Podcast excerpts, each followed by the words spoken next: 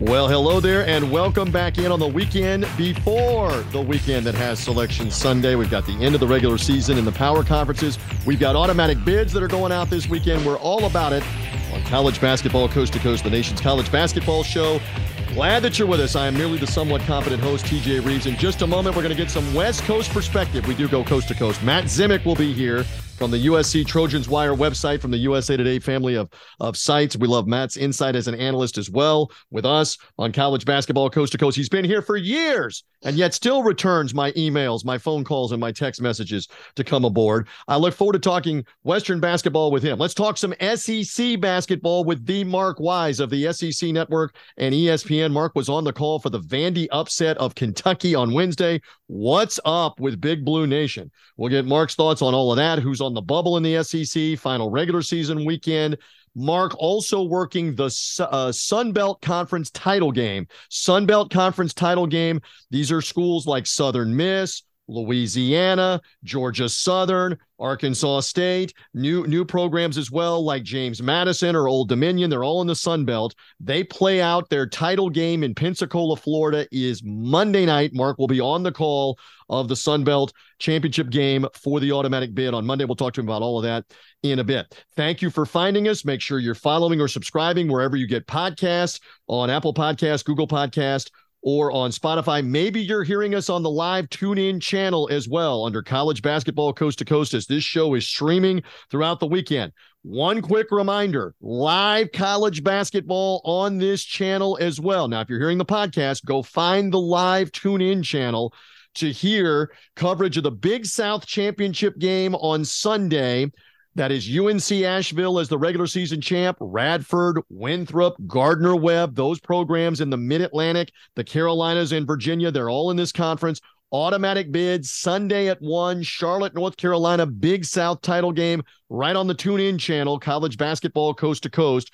Go find it. You do have to have the subscription. Get behind the paywall, get the subscription, go find it on the channel. Also on this channel, we will have for you the Horizon League championship game. That's Cleveland State, Youngstown State, Northern Kentucky, those programs in the uh, upper Midwest and the kind of the Rust Belt. They come to Indianapolis. We'll be there on Tune In and College Basketball Coast to Coast Tuesday night at 7 Eastern Time.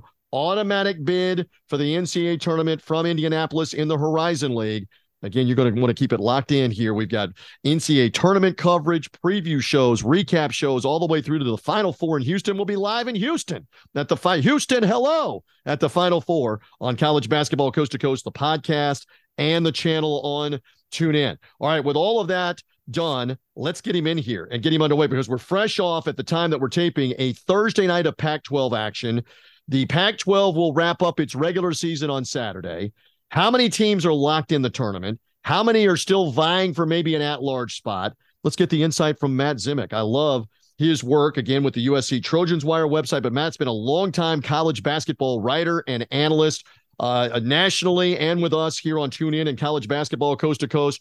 He and I, I think, combined for nine hours of sleep, maybe seven and a half hours of sleep to do this interview. How are you, my friend? You know, thanks for having me back, TJ. And I actually did get some sleep because Arizona put USC to bed pretty Ooh. early. Ooh. That uh, 87 81 final score was cosmetic. The game was never that close. Um, USC was one of those fake rallies late, and USC got into foul trouble early. And USC does not have a deep bench. It's not a team that's built to withstand uh, major foul trouble. To Kobe Johnson, its best defensive player, to Boogie Ellis, its best scorer, uh, and also had some foul trouble elsewhere in the lineup. So just not the night to have foul trouble. But the one silver lining might be that the foul trouble leaves guys hungry and also physically fresh for the quick turnaround to Saturday and that double rubble bubble trouble game against Arizona State. All right. Let's kind of morph into that again. Arizona beating USC simultaneous in Los Angeles, UCLA really took care of business. They whacked Arizona State, pulled away in the second half, and beat them by 18, 79 to 61. All right, so now flip it around where Arizona and UCLA will meet on the final Saturday rematch revenge game for UCLA at home But likewise, I'm coming right to you first for Arizona State and USC coming Saturday in a game that still means something right now for Arizona State's at large hopes, does it not? What do you think? Yeah, so a lot of people might be wondering okay, is this a winner in bubble game or is it a loser out bubble game? And I think it's it's the, really a little bit of both, but especially from the Arizona State side, it's a must have for Arizona State. I think that Arizona State, you could maybe have ASU as the last team in, but if you're the last team in right now, with all the movement that's likely to occur, there's likely to be a surprise automatic bid somewhere. Cough, cough, Villanova Big East tournament, cough, cough. Uh, you know, there's gonna be at least one or two spots on the mm-hmm. bubble that usually shrink. You know, someone comes up and, and grabs one or two. If you're ASU, you need the this USC win. Now, now USC needs this ASU game too, but ASU needs it more. Like ASU's de- like right on the cut line. USC has a small bit of margin where the Trojans might be able to withstand that loss if they then win their Pac-12 tournament quarterfinal. Yeah. Um, USC might still be able to sneak in, but like it really is a game both teams need. It, but it's closer to winner in than loser out if you had to make that distinction. But really, neither team should feel good, you know, comfortable if it loses this game. It's really a double rubble bubble trouble game. I love that phrase. I love Matt Zemek's insight. Follow him at Matt Zemek, Z E M E K, on Twitter and social media and the USC Trojans Wire website. Again, Mark Wise will talk SEC basketball in a bit, but we're talking Western basketball, Pac 12, and a little Mountain West and even West Coast Conference tournament getting underway uh, this weekend. We're going to talk all that with Matt in our opening few minutes here uh, with him. Back to the metrics, just real quick USC 50 in the net going into the weekend. Arizona State 63 in the net. Again, I'll say this several times over the course of the next 10 days. That's not the be all end all. They don't just look at that number. For example, NC State, I believe in the 2019 season was like 33, 33 in the net, and they didn't put them in the field at large. So it's not the only number they look at, but USC 50 right now in the net. Sun Devils 63, both with four quad one wins. So a fairly even game, but most most bracketology has USC in, if not in the first four, has them in. So let's see what happens. And again, that game, 8 Pacific time on uh, Saturday night, 11 Eastern time with Bobby Hurley's Arizona State team. And you make another great point. Just follow up on this. If you get a neutral floor win in Las Vegas against the likes of an Arizona or a UCLA or a USC, particularly if you're Arizona State, that helps you metrically even more maybe than winning a home game against one of those teams. At least it's supposed to. Well, here, so you've touched on an important nuance for Arizona State and why the USC game is extra important for the Sun Devils. I mean, the Trojans really need it, but ASU needs it even more. And the nuance is that, you know, Oregon plays Stanford this weekend. Oregon should win that game at home in Eugene. Uh, if we assume that Oregon does beat Stanford, what that means is if Arizona State loses to USC, it drops to fifth in the Pac 12. So it doesn't get the first round bye. And that means that ASU would have to play probably Cal in the first round. And that is a metric killer just to have another game against Cal. Cal is is outside the top 300 yes. in the net. You do not want to play Cal if you're ASU. That's going to drag down your numbers.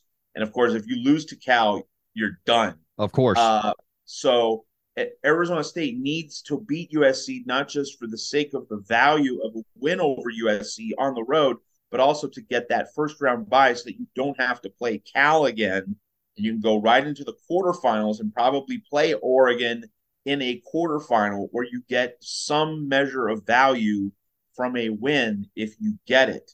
So that's Oregon, another really huge component for ASU. Sure. Oregon 48 in the net right now headed into the weekend. So on a neutral floor, that's a solid win for them. If it's like an Oregon USC head to head matchup, they're right beside each other metrically right now headed into the weekend. So just keep all of that in mind.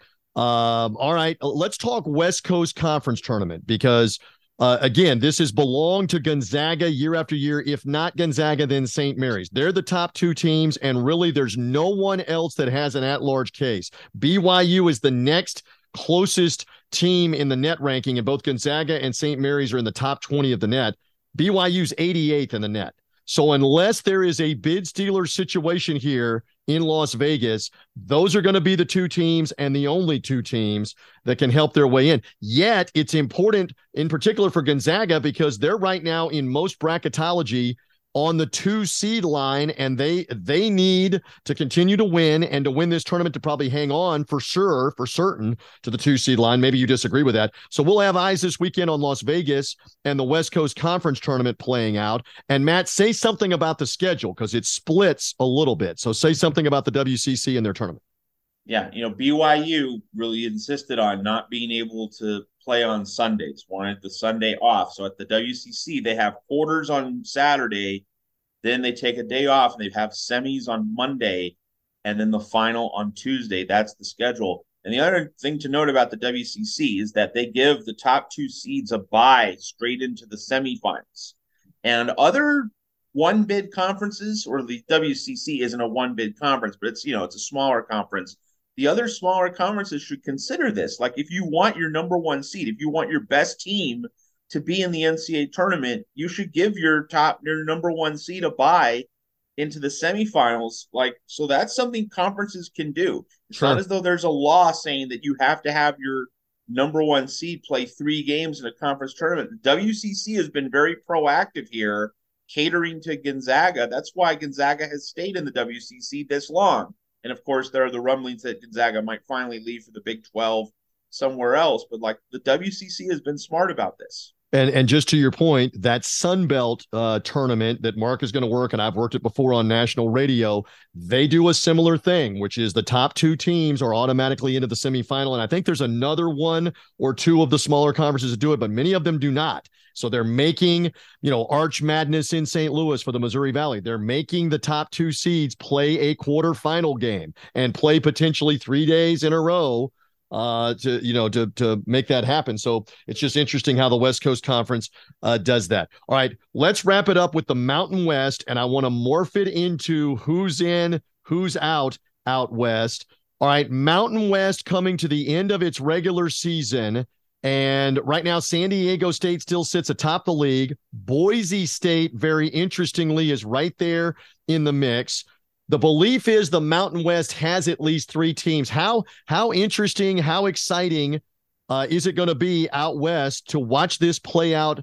Uh, Friday night, as we're talking right now, we've got a New Mexico team that needs uh, a win on uh, Friday night. New Mexico playing at Colorado State. They need to keep winning. New Mexico's taken some losses late in the year. Then Saturday, you've got Nevada hosting UNLV. That can't really help Nevada, but it could hurt them. You've got Utah State and Boise State, which is huge for Utah State that doesn't have a quad one win. Mountain West going to be fascinating this weekend as the audience hears us and we release this podcast to see jockeying for maybe a fourth spot out of the Mountain West Conference at large in the NCAA tournament. Matt, what do you think?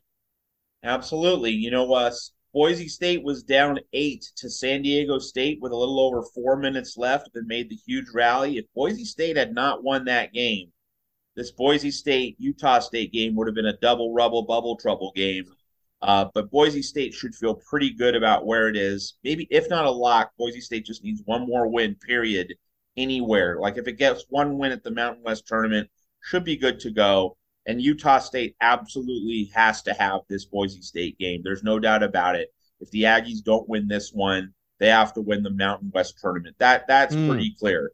So even if, even teams, if they could get an upset on the neutral floor of like San Diego State, that might not push them push them over at large. Uh, with that, you believe yeah, they still got to follow all the way through. Well, you know, maybe, but when when you're skating on thin ice the way Utah State is, and and of course, you know, if if Utah State does get an upset in the semis of the Mountain West tournament, well, then you go to the final and you're in a situation where, hey, we're on the edge. We might as well close it out, you know, and leave nothing to chance. Amen. So like uh, you can you can kind of leave the door open, TJ, for Utah State to get to the final of the Mountain West tournament, and maybe that's enough. But like, you don't want to chance it if you're Utah State, and if you're Utah State, you need to get get this win over Boise State, get at least one win at the Mountain West tournament. So I think I think I think we can agree on Utah State needs at least two wins. The Boise State win plus one, uh, or two wins at the Mountain West tournament. One way or another, Utah State needs two wins because Boise State is in the tournament, but Boise State is not. You know, Boise State's like a ten seed, so you know, just beating Boise State and nothing else, that's not enough for uh, Utah State. Utah State All needs right. two wins, especially at home. Let's do this officially, just real quick. Who's in, in or out, out for the big dance in March? All right, so on the who's in, who's out, you just said Utah State, you do not believe they are in right now. Work still to do. Confirmed, yes? Absolutely. Gotta be, gotta get two wins. And if that Nevada team with Steve Alford, are they the third team right now in from the Mountain West in front of Richard Pitino's New Mexico team? Metrics say yes. Nevada in right now. Nevada finishing the year with UNLV in the regular season finale Saturday. Nevada is in. If it somehow face plants against UNLV, though, it will be out. So you Nevada, you have to win. Make sure to win that game against UNLV. New Mexico has to make the Mountain West final to have any shot because Colorado State's not a value win. That's just a placeholder. You need to win that, and you need to win at least two at the Mountain West tournament. I think New Mexico needs to win uh, the Mountain West tournament even more so than Utah State. Like Utah State can get two wins, but New Mexico probably just has to do the whole thing. Uh, again, in the metrics, Nevada 32 in the net ranking for what it's worth. New Mexico 46 in the net ranking. Utah State 22 in the net without a quad one win right now. So that's interesting on the metrics uh, for those. All right, let's continue with one or two more on who's in or who's out. Arizona State right now, you were saying out, correct? Uh, Oregon also at the moment out, but they can still help themselves, including on the neutral floor for the Pac 12. Yes? Yeah, Arizona State needs the win over USC. If Arizona State doesn't get the win over USC, it will need to make the Pac 12 final. Uh, and again, for Oregon, not going to really get a chance to help themselves that much with Stanford, but what do they do on a neutral floor? And let us not forget, Matt Zemek, on who's in, who's out. Oregon State was so far out, you needed binoculars in the 2021 COVID crazy season. And yet they put it together at the end of the regular season, won the regular season finale, right? And then went to Las Vegas and ran the table with a losing record to get into the NCAA tournament. This is what March is all about on who's in, who's out, right? This, I mean, Oregon has to win the Pac-12 tournament uh, to get to the NCAA tournament. Oregon can't just make the final. Oregon has to go all the way. Is there another dangerous team? Is it Arizona State besides the top teams? UCLA, Arizona. You just mentioned Oregon. Maybe you throw USC in there. Is there another dangerous team that could maybe win this tournament in the Pac-12? You've been watching it all year, Matt Zemek. There really isn't. Utah is banged up. There are a couple starters down, and uh, Colorado, you know, has been wildly inconsistent all season long. It's fascinating to contemplate that Colorado beat Tennessee by double digits, beat Texas A&M by 28, and yet that same Colorado team also lost to Grambling, also lost at Cal. That that is the most remarkably inconsistent team in the country, Colorado Buffaloes. Yeah, there's 74 in the net right now too, and have taken some losses, 12 losses in the Pac-12. Love this man's insight. Plug away again. You're going to be writing and podcasting and doing all kinds of stuff this weekend in and around the Pac 12 finale. You're always great to come on with me. Open invitation with college basketball coast to coast in our coverage, but plug away on how we find your stuff, social media, where it is. Go. TrojansWire.usatoday.com. You can visit us at Trojanswire, the Twitter handle. And it's been fascinating, TJ, that you know USC is moving to the Big Ten. USC's NCAA tournament fate is depending in large measure on the Big Ten and what happens with that three team grouping of Penn State, Michigan, and Wisconsin. So we're already covering Big Ten basketball here at Trojans Wire. We do have to remind ourselves that at some point soon, we're going to be talking about USC's got to beat Rutgers or UCLA's got to win that game at Penn State for it to matter uh, or vice versa. That hey, you know, Rutgers is coming out west to play UCLA, and it's a huge game. Or what's going to happen with Minnesota and USC? We got to get used to that. But for right now, it's your traditional And- Pac-12. And Rutgers quotes. is now Rutgers is now back on the bubble after losing to Minnesota. So that's another bubble plot twist. Uh, watch, watch all of those. Listen, my friend, I'll catch up with you next week. Thank you for helping me get into the weekend on college basketball, coast to coast. Matt Zemek will be watching all the Western basketball, Pac-12, West Coast Conference tournament uh, this weekend. Uh, likely going to get a third Gonzaga St. Mary's game. Maybe, maybe not. We'll see. Mountain West as well. Matt, thank you. This is March. A quick word about our partners at Ticket Smarter. Are you getting ready for the stretch run in college basketball? Are you getting ready for conference tournaments all over the place? Uh, whether that's the Big East tournament in New York, whether that's the SEC tournament in Nashville, whether that's the Big Ten tournament traditionally uh, in Indianapolis, whether that is the Big 12 traditionally in uh, Kansas City, whether it's the Pac 12, which is now in Las Vegas, or the West Coast Conference every year in Las Vegas, or the Mountain West that's every year in Las Vegas. All these different leagues, conference tournaments, trying to get tickets, trying to go to the games. Use our friends at Ticket Smarter and the Ticket Smarter mobile app. We want to make it worth your while too. We want to give you a discount with our promo code. Use hoops23 and take $10 off your order. Whatever that ticket order is, there's no minimum spend right now. If you're getting tickets, use our promo code on Ticket Smarter's mobile app or the Ticket Smarter uh, website, ticketsmarter.com. Check out the selection at all these different sites, all the biggest games down the stretch of the season, too, in the regular season. And even once we get to NCAA tournament time, use hoops23 on the checkout. Get 10 bucks off your order right now with Ticket Smarter. They are intertwined all over the place with college sports, with college basketball, with conferences like the Pac 12 and the Big Ten. And again, great ticket selection. Your purchase is 100% guaranteed. Utilize Ticket Smarter and the Ticket Smarter mobile app. And remember our promo code HOOPS23 gets $10 off your order. Take advantage of it. Think smarter, Ticket Smarter. As mentioned, it has been a little bit, but I feel I was almost like connected to you through the TV on Vandy and Kentucky. The coach, SEC Network and ESPN analyst Mark Wise is back aboard. You and Roy Philpott did a great job on Vandy's upset of Kentucky at Rupp earlier in the week. I love having you around me this time of year. Happy March, Mark Wise. Yeah, TJ, it's that time of year, and I got to tell you, um, we we had some strange things going on in the Kentucky Vandy game because Vanderbilt lost their All SEC big man Liam Robbins in the first seg- segment of the of the game. Their backup center Quentin Millora Brown got in foul trouble. Um, their third center is out injured, so they ended up with a makeshift lineup where Myles Stute uh, who's six foot six, played the five man. They basically played five out. So you lay all that out, and the obvious question is how many did Kentucky win by at home? yeah, you would think that. You would think that Kentucky didn't shoot the ball very well. But on the other hand, Sahvir Wheeler had a procedure done on game day. He was out with an ankle anyway. So he's out. Cason Wallace gets hurt during the game.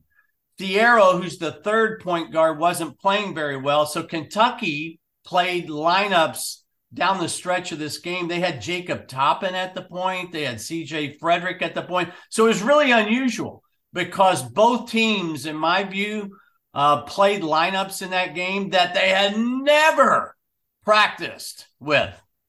Well, and yet Vanderbilt has come on with Jerry Stackhouse. They Yeah. win the game. They took it from Kentucky in the final two minutes. It's easy to say now, uh, but I, I got the feeling just listening to you guys on the call of the game, there is belief there. There is Yeah. belief after they beat Tennessee on the last second shot.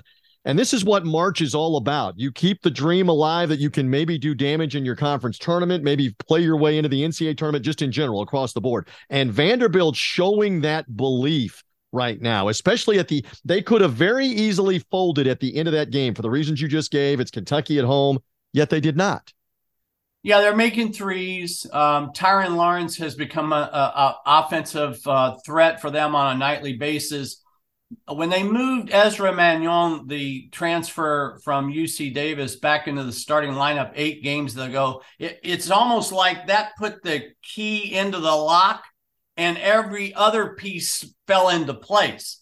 They've been much better since then. They're trying to be, in my view, what Texas A&M was last year in trying to make a late run, kind of a what if scenario. I think we used that graphic in the game for Vanderbilt. What if, what if they beat Kentucky and Rupp? What if they on Saturday can beat Mississippi State? What if they win a game or two in the SEC tournament? Uh, I've got to believe they they would be in the mix. Right now, 84 in the net. The net is not the only thing, and it's not right. even the be all end all for the NCAA selection committee.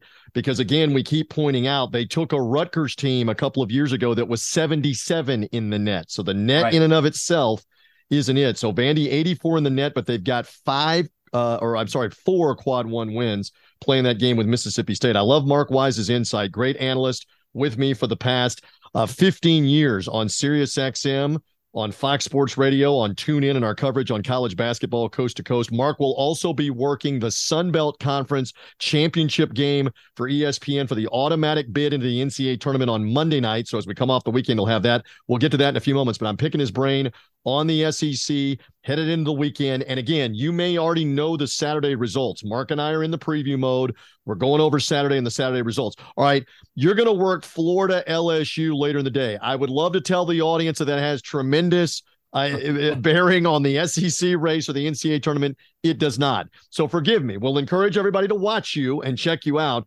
But there's some other games that mean a lot more, and you know that. I'm just having fun with you. It begins with Texas A&M and Alabama. All right. Uh, so give me some thoughts here. Alabama has clinched the SEC. Uh, and now does not really have anything really to play for. They clinched the number one seed. A and M needs this game. They are 26 in the net. You believe A and M right now is in in, in. They without even needing this game. this game. It's okay. not even close. All right, so they're all the way in. They can improve themselves. Obviously, right. what do you what do you make of this game? Which again for Alabama, they already know they're the one seed. They've already won the regular season championship and cut the nets down. What what do you make of that? 11 a.m. local time, noon Eastern time Saturday. Well, you know, with Alabama, just from a basketball perspective, j- nothing else. I don't want to talk about anything else with the disturbing news mm-hmm. out of Alabama. Just from a basketball point of view, you've heard me say this. If you want to make a deep run into the NCAA tournament, I think you have to have certain things. I, I think you have to have NBA talent. Bama has that. Uh, Brandon Miller is going to be player of the year in the league. Uh, you have to be in KenPom's top 40 offensive and defensive efficient, efficiency. Everybody agrees on that. No, no problem. One of the ingredients that you have to have is health, being healthy. I also include distractions in terms of being healthy. So for me, that right now for Alabama, that's the big unknown. They've survived it so far, but you know they're going to have to start dealing with the press. Um, they they've kept people away from the media. Uh, that will not fly in the postseason. Uh, so they're going to have to deal with it. They're going to have to continue to deal with it. For Texas A&M, pretty amazing that they had a nondescript November and December they played around. They were playing one big guy behind the other, and then they finally decided, well, let's start both uh, Marble and Coleman together and play the two bigs in terms of a uh, they're not that big, but a twin tower sort of situation. And that just seemed to click. And they've been marvelous in league play. Uh, they've clinched the two seed in the SEC tournament. They're in. They'll be around the six line on the sixth seed somewhere in the tournament, depending on which bracketologist you look at. Firmly in. I think uh, Kentucky is firmly in, in spite of the up and down and the roller coaster, but we'll wait and see on Cason Wallace. Missouri, in my view, this is the coach of the year. Missouri is in, period.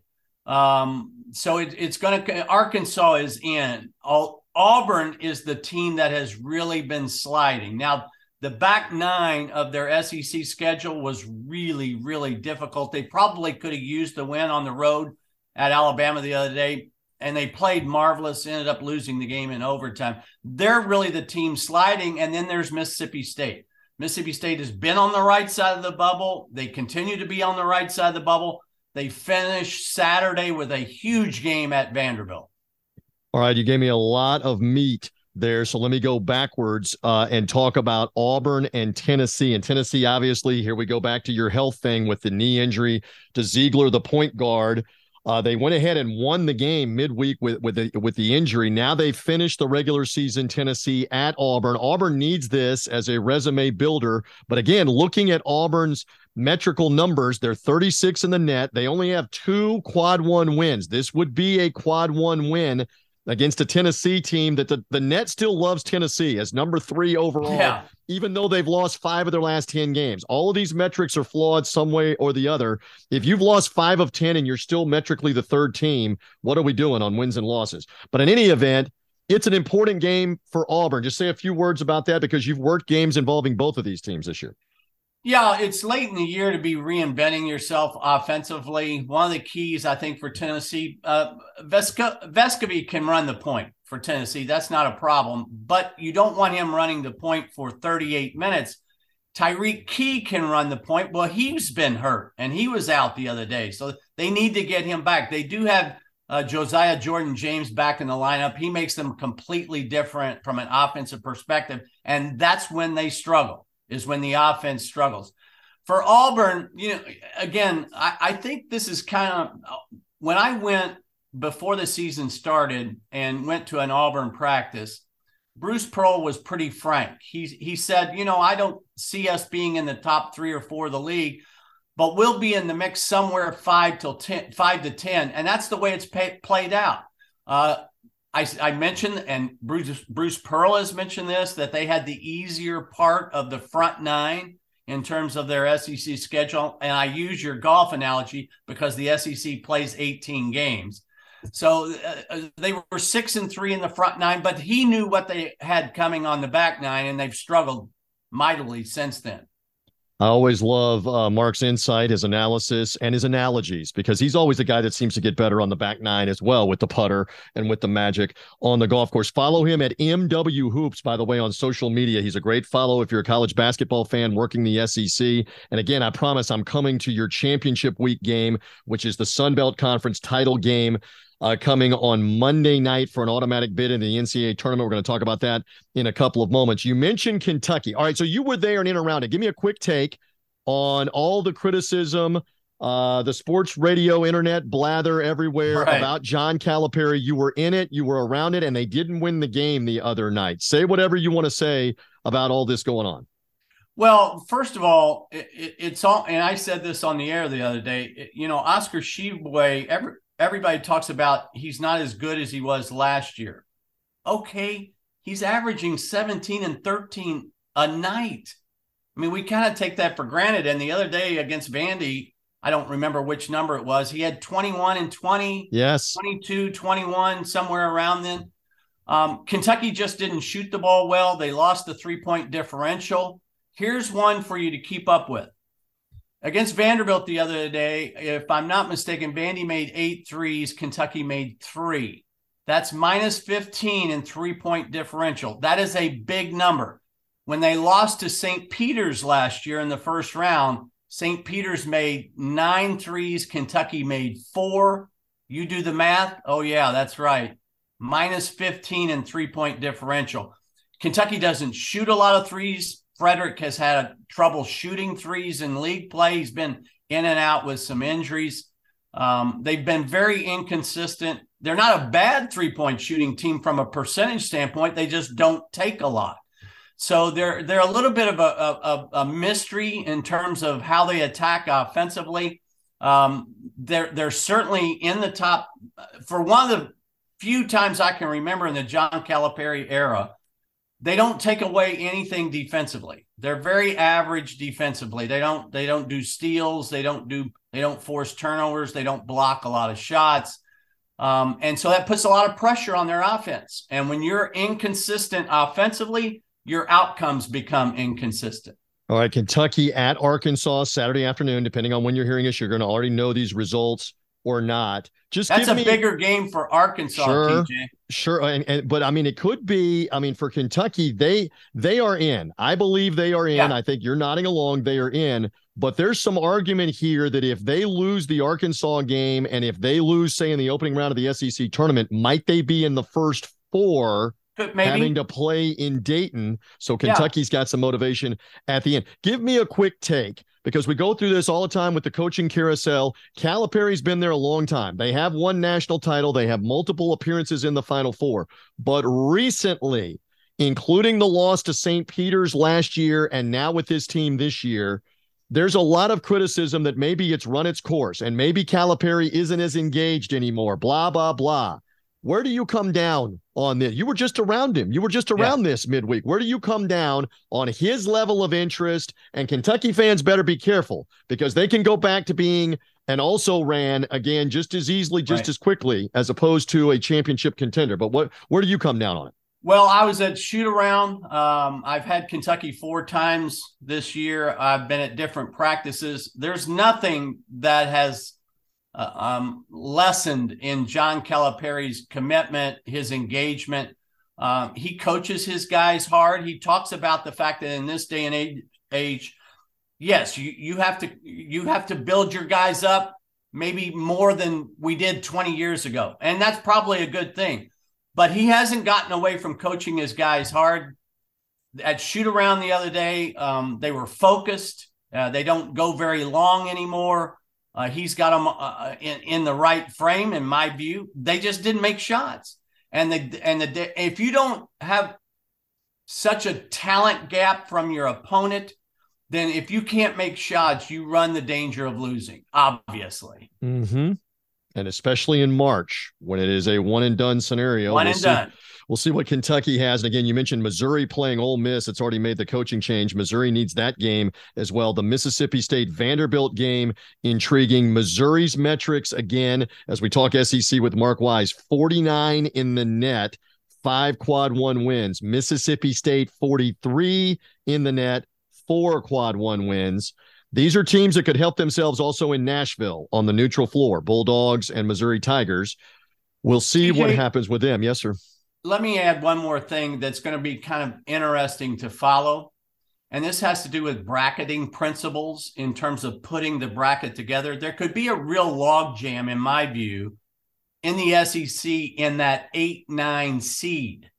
And so you have to remember that uh, the committee is not going to put two SEC teams together uh, in an 8 9 game nor are they going to put an SEC team most likely in an eight and nine game where you come out in the second round and play Alabama right. as a one seed. So, one of the interesting things in terms of bracket principles is that you can actually move a team one seed up or down to eliminate this kind of logjam. Maybe some team in the SEC benefits and moves up to the seven seed. I think there's a big difference between being a seven versus being in the eight, nine game. Maybe you even move down to a 10. It'll be interesting to keep up with. Yes. And again, uh, because of the number of teams in a conference, this is what Mark means. This gets complicated on okay, we've got seven or eight SEC teams, seven or eight Big 12 teams, seven or eight Big Ten teams. How do we keep them out of a head to head 8 9 matchup? Is what you're talking about in the opening Thursday and Friday of the tournament. We have to look at the board. We have to manipulate who goes where to keep that from happening. Else, you might get Baylor and Iowa State, for example, just at random. You might get Michigan right. and I, don't know, uh, Indiana in an 8 9 game just to throw teams out if you don't manipulate it and you don't look at it, which is what your point is uh, on that. All right, so we'll see how the SEC plays out this weekend. Again, Mark working LSU and Florida. You're going to give out your awards uh, during that game on Saturday night. Let me let me just say SEC, one of the right? awards that we're going to give out, TJ, is the Ted Lasso Award. So I think that's worth tuning in just right there. Uh, that it's six Eastern time on the SEC network. All right, you'll work your way to Pensacola, Florida, in the Florida Panhandle. Mark and I are both uh, Sunshine State guys, you'll work your way to the Sun Belt Conference title game. And again, as we head into the weekend, we don't have any idea. One thing you and I have learned over the course of doing this for 20, 25 years or more is you can't predict any of this. So Southern Miss and Louisiana, ULL, Louisiana Lafayette, the Ragin' Cajuns, they're the top teams in the Sun But that doesn't mean that they're even going to be in the title game, much less right. win it. So just give me a thought on, on the Sun Belt and how cool this is to do a championship week game with an automatic bid. Well, I, I, don't know what year this is for for me, but I, I, personally get very excited when I get that email and and, and uh, to know that I'm going to do a Champ Week game um, Monday night on the Deuce, uh, 7 p.m. Eastern. Southern Miss uh, picked 13th in the preseason. Well, let me back up a year ago because I also did the Sun Belt last year. Mm-hmm. And in the championship game was the three seed Georgia State and the eight seed Louisiana. So all things, this is one of those conferences Right. where all things are possible. Yes. Uh, they played the second round on Thursday. The quarterfinals will be on Saturday. The semis on Sunday. Top two seeds, as you mentioned, Southern Miss, Jay Ladner, the head coach.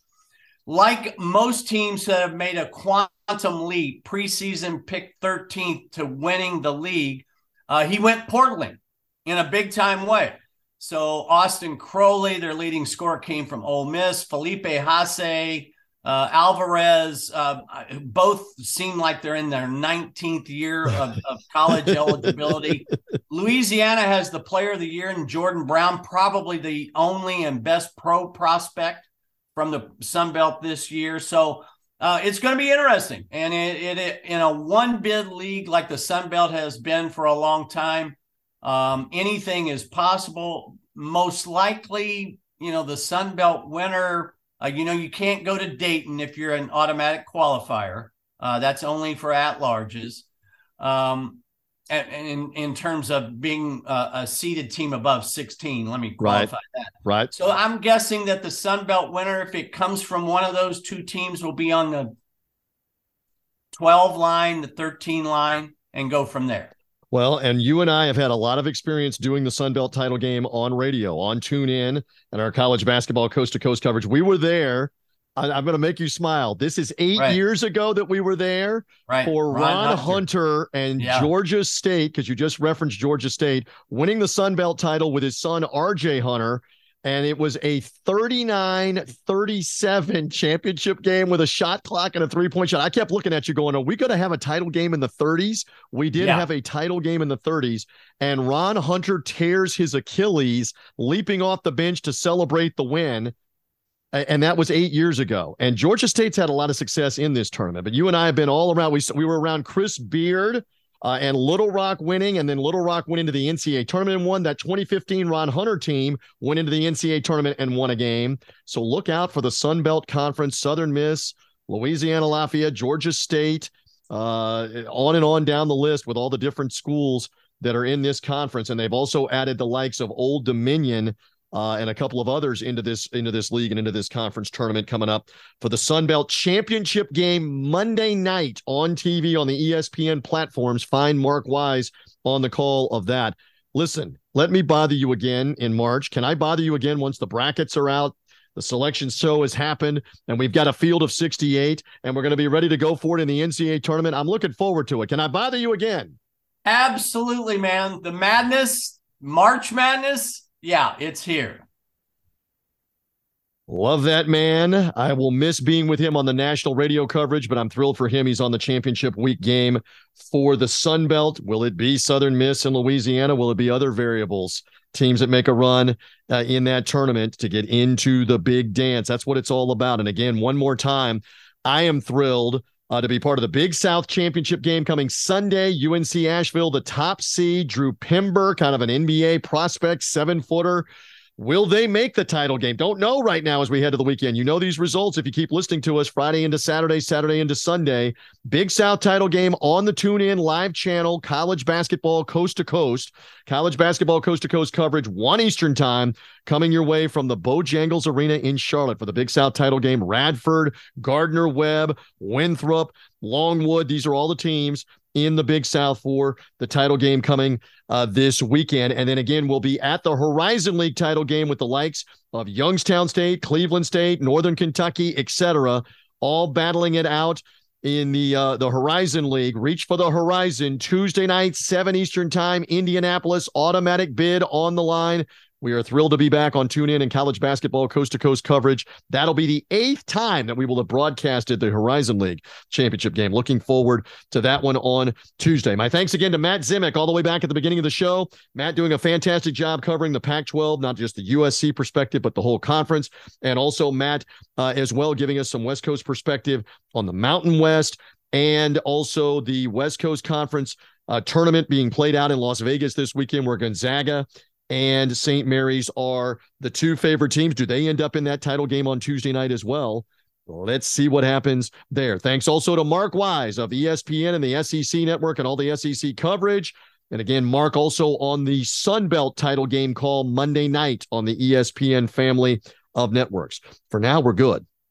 Make sure that you're following or subscribing, by the way. Again, Apple Podcasts, Google Podcasts, Spotify, wherever you get your podcast. Live TuneIn channel again. This show is streaming there. It'll be updated frequently throughout March prior to uh, championship weekend next weekend for all the major conferences, selection Sunday show, uh, previews and recaps of the NCAA tournament all the way through the Final Four and live at the Final Four on this channel on TuneIn and College Basketball Coast to Coast, the live channel. Not just the podcast, but we've got the live channel on TuneIn. You've got to have the premium subscription, but you get in, you get all the action, including the live games on College Basketball Coast to Coast. For now, we're good.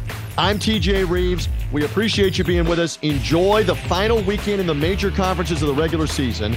Automatic bids going out all over the place Saturday, Sunday, Monday, Tuesday. We'll be back soon with another edition of College Basketball Coast to Coast.